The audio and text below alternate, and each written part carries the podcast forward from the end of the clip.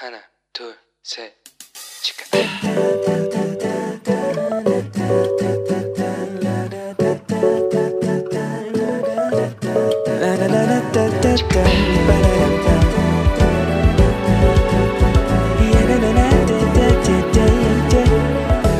Here we go. Hello，你这个星期过得好吗？我是你人生梦想应援团的头号粉丝 Annie。 话说啊，有一个下过大雷雨的午后，有一只蜘蛛啊，很艰难的向着墙上已经支离破碎的蜘蛛网爬上去。但是啊，因为下雨的关系，所以这个墙壁非常的潮湿。每次啊，当这个蜘蛛爬到一定的高度的时候，它就会掉下来。但是呢，这只蜘蛛却一次又一次的继续往上爬，但是它也一次又一次的掉下来。这时候有一个人经过，他看到了之后啊，深深的叹了一口气，自言自语的说：“唉，我的人生不正像这只蜘蛛吗？忙忙碌碌，却一无所获啊！”于是，这位中年男子就日渐消沉，什么事都提不起劲了。过了一会，又有一个人经过，他也看到了。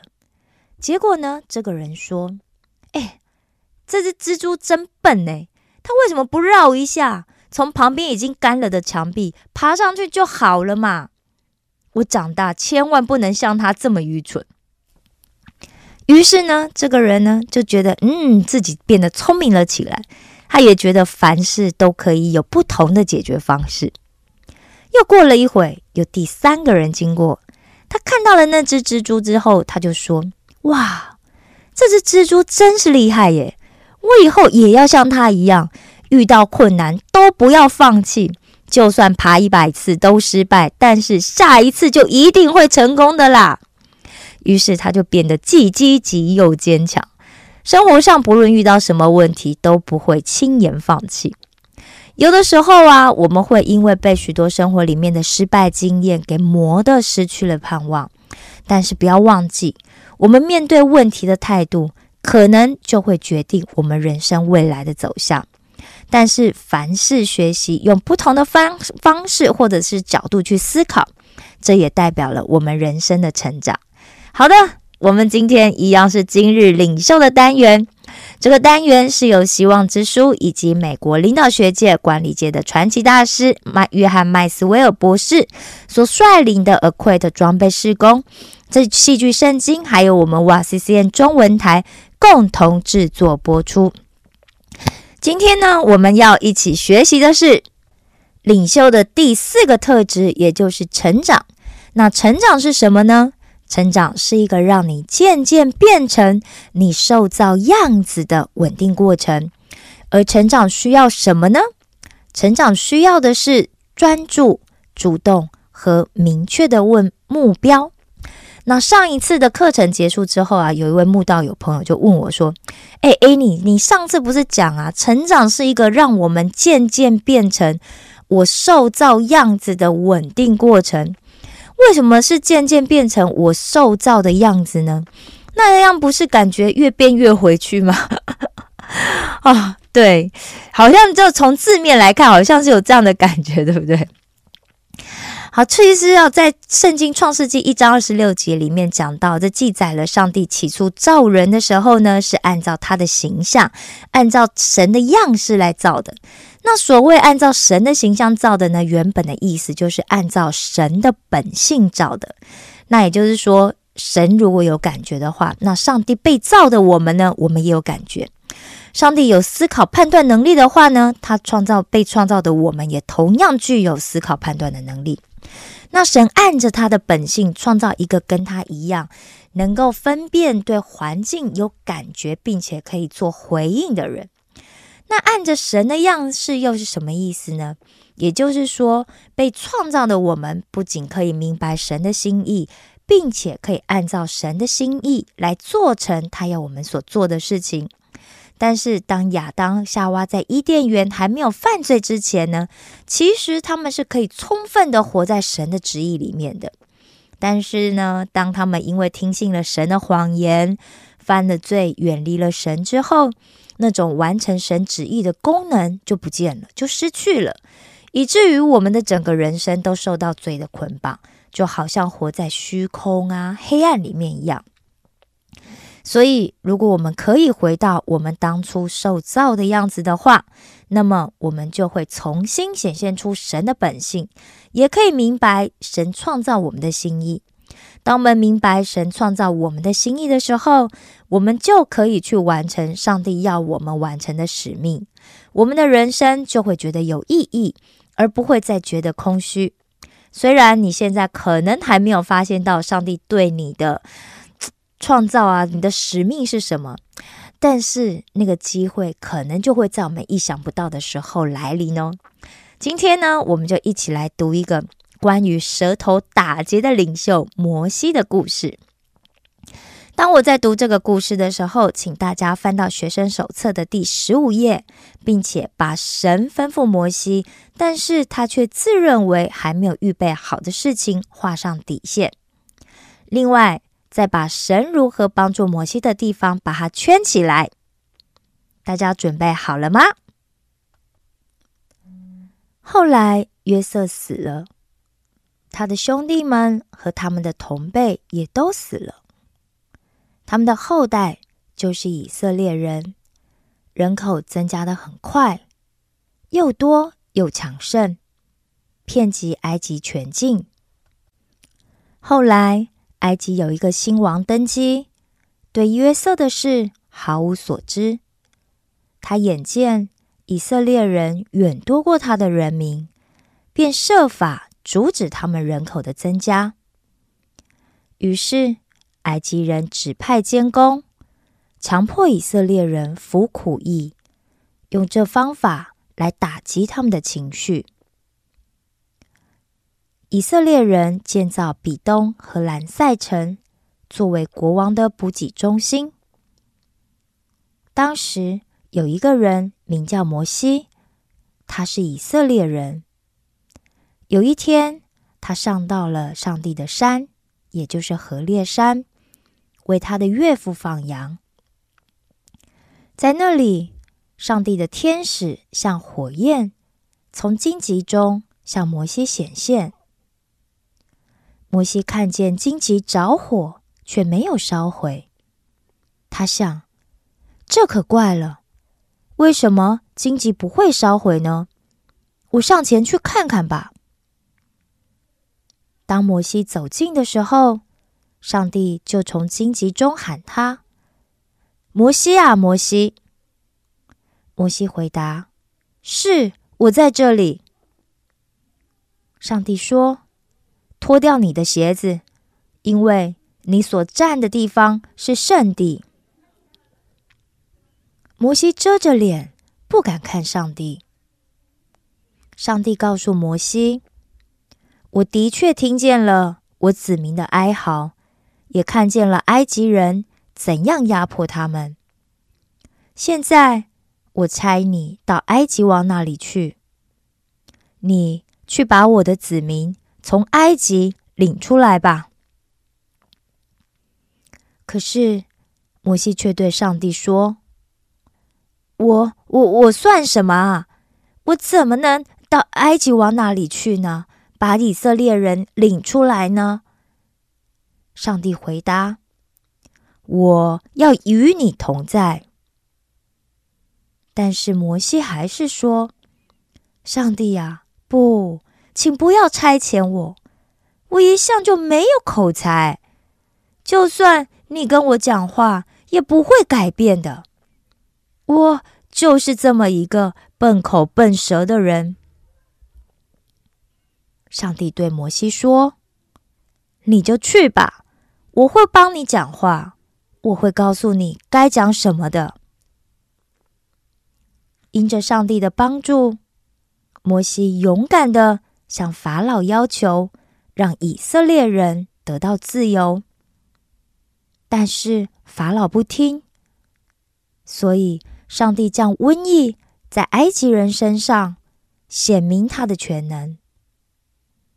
后来，当法老终于愿意让以色列人离开的时候，法老又改变心意，并且命令他的军队把以色列人给追回来。以色列人一看见埃及王和他的军队赶上他们，就非常的恐惧，向上帝求救。他们对摩西说：“你为什么要把我们带到旷野来送死呢？”摩西回答说：“不要怕，要站稳。今天你们要看见上帝怎样救你们，上帝要为你们作战。”上帝给了摩西一个计划，他只需要向海伸出杖，其他的事上帝会替他做成。摩西向海伸手举杖，上帝就兴起一阵强烈的东风，把海水给吹退了。吹了一夜，海底变成干地，水分开，好像两堵墙。以色列人走在干地上，过了海。埃及人追赶他们，连战马、战车和骑兵都掉进了海里。上帝对摩西说：“你再向海伸杖，使水合拢，淹没埃及人和他们的战车、骑兵。”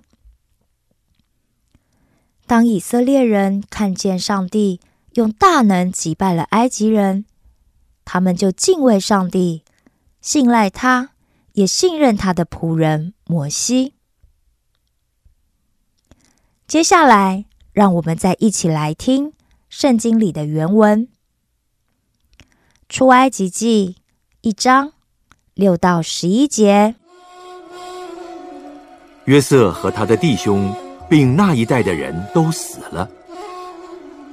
以色列人生养众多，并且繁茂极其强盛，满了那地。有不认识约瑟的新王起来治理埃及，对他的百姓说：“看呐，这以色列民比我们还多，又比我们强盛。来吧，我们不如用巧计待他们，恐怕他们多起来。”日后若遇什么征战的事，就联合我们的仇敌攻击我们，离开这地区了。于是埃及人派督工的辖制他们，加重担苦害他们。他们为法老建造两座积货城，就是比东和兰塞。出埃及记三章一到十五节。摩西牧养他岳父米甸祭司叶特罗的羊群。一日，领羊群往野外去，到了神的山，就是何烈山。耶和华的使者从荆棘里火焰中向摩西显现。摩西观看，不料荆棘被火烧着，却没有烧毁。摩西说。我要过去看这大异象。这荆棘为何没有烧坏呢？耶和华神见他过去要看，就从荆棘里呼叫：“摩西，摩西，我在这里。不要近前来，当把你脚上的鞋脱下来，因为你所占之地是圣地。”我是你父亲的神，是亚伯拉罕的神，以撒的神，雅各的神。摩西蒙上脸，因为怕看神。我的百姓在埃及所受的困苦，我实在看见了。他们因受督工的辖制所发的哀声，我也听见了。我原知道他们的痛苦，我下来是要救他们脱离埃及人的手，令他们出了那地，到美好、宽阔、流奶与蜜之地，就是到迦南人、赫人、亚摩利人、比利洗人、西魏人、耶布斯人之地。现在以色列人的哀声达到我耳中，我也看见埃及人怎样欺压他们，故此我要打发你去见法老，使你可以将我的百姓以色列人从埃及领出来。我是什么人，竟能去见法老？将以色列人从埃及领出来呢？我必与你同在。你将百姓从埃及领出来之后，你们必在这山上侍奉我。这就是我打发你去的证据。我到以色列人那里，对他们说：“你们祖宗的神打发我到你们这里来。”他们若问我说，他叫什么名字？我要对他们说什么呢？我是自有永有的。你要对以色列人这样说：那自有的打发我到你们这里来。你要对以色列人这样说：耶和华你们祖宗的神，就是亚伯拉罕的神、以撒的神、雅各的神。打发我到你们这里来。耶和华是我的名，直到永远。这也是我的纪念，直到万代。出埃及记四章十到十二节。主啊，我素日不是能言的人，就是从你对仆人说话以后也是这样。我本是拙口笨舌的。谁造人的口呢？谁使人口哑、耳聋、目明、眼瞎呢？岂不是我耶和华吗？现在去吧，我必赐你口才，指教你所当说的话。出埃及记十四章五到三十一节。有人告诉埃及王说，百姓逃跑。法老和他的臣仆就向百姓变心，说：“我们容以色列人去，不再服侍我们，这做的是什么事呢？”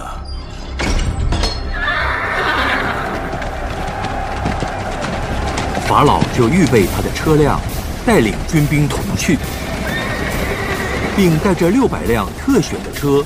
和埃及所有的车，每辆都有车兵长。耶和华使埃及王法老的心刚硬，他就追赶以色列人，因为以色列人是昂然无惧的出埃及。埃及人追赶他们，法老一切的马匹、车辆、马兵与军兵就在海边上，靠近比哈西路，对着巴利喜分。在他们安营的地方追上。法老临近的时候，以色列人举目看见埃及人赶来，就甚惧怕，向耶和华哀求。他们对摩西说：“难道在埃及没有坟地？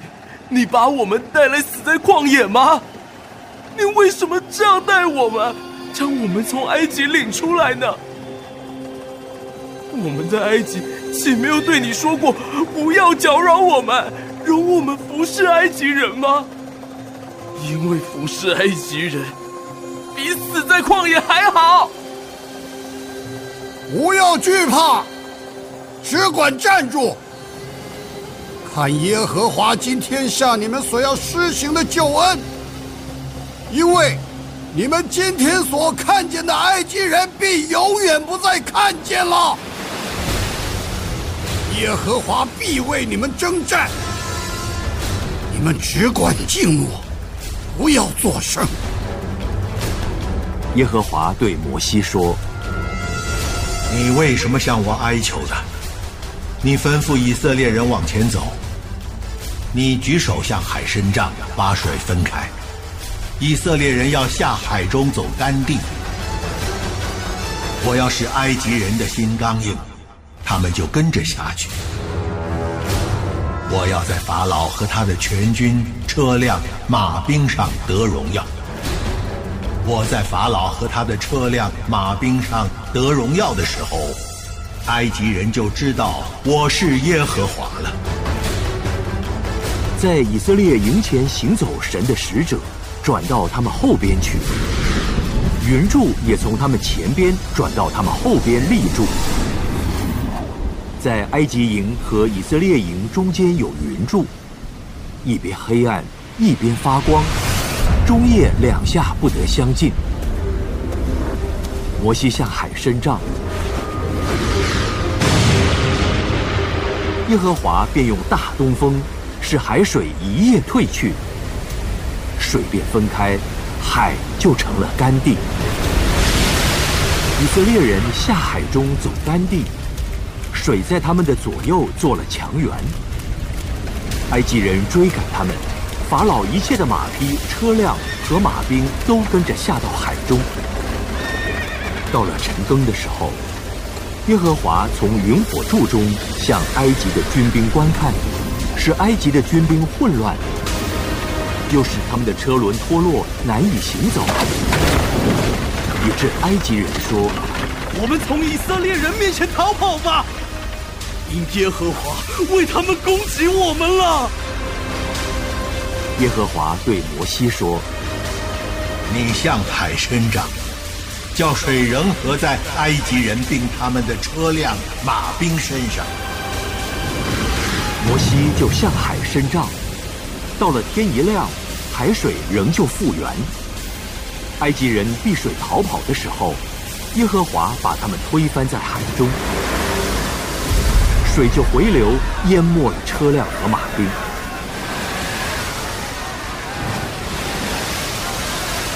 那些跟着以色列人下海法老的全军，连一个也没有剩下。以色列人却在海中走干地，水在他们的左右做了墙垣。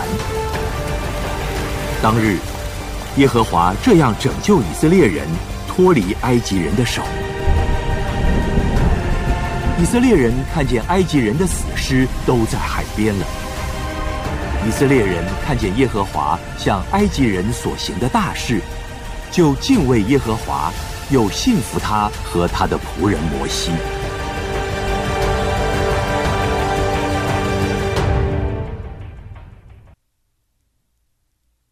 大家有把故事里神吩咐摩西，但是他却自认为还没预备好的事画上底线了吗？另外，有没有把神如何帮助摩西的地方给圈起来了呢？大家有发现吗？摩西啊，是在做他例行该做的事，也就是看守羊群的时候，突然间发生了不寻常的事情。尽管啊，这个焚而不毁的荆棘是这么样的让人害怕跟不可预测，但是摩西还是战胜了他的恐惧，并且开始调查。出埃及记三章四节里面说到，上帝看到摩西走近，就从荆棘里面喊他：“摩西啊，摩西！”摩西回答说：“是我在这里。”一开始，神的声音吓到了摩西。接着，上帝给了摩西一个任务，也就是要他一个微不足道的牧羊人去做一件大事，那就是要摩西去告诉法老说。释放以色列人自由。虽然摩西认为他只是一个牧羊人，也不擅长言辞，而且他还怀疑自己的能力，但是上帝却提醒摩西说：“成功是在于神的大能，而不是摩西本身的能力，或者是他擅长做什么。”但以色列人离开之后，法老就改变心了，对不对？他想要那些免费的工人回来。但是神却交付给摩西另一个更超乎寻常的计划，一个完全显出神大能的工作。这绝对就不是摩西或是任何一个人可以做得到的了，对吗？好的，透过了今天的说明，大家有没有学习到什么新的东西呢？或者有没有哪一些部分是你还不清楚的呢？很期待大家可以留言告诉我，好吗？现在，让我们一起来做一个结束的祷告。亲爱的天父上帝，我感谢你，主耶稣基督，我赞美你。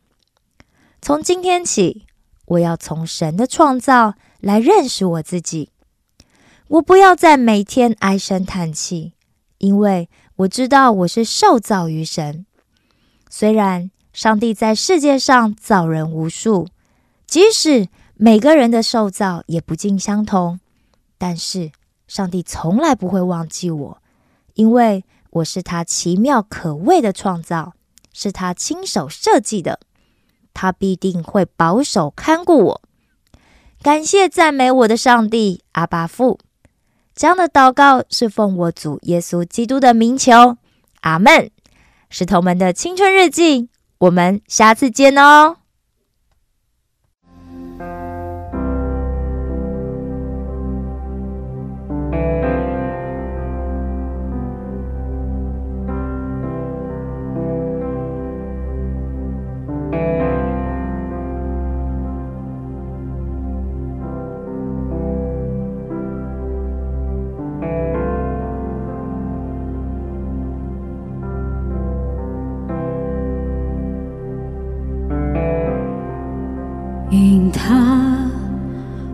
活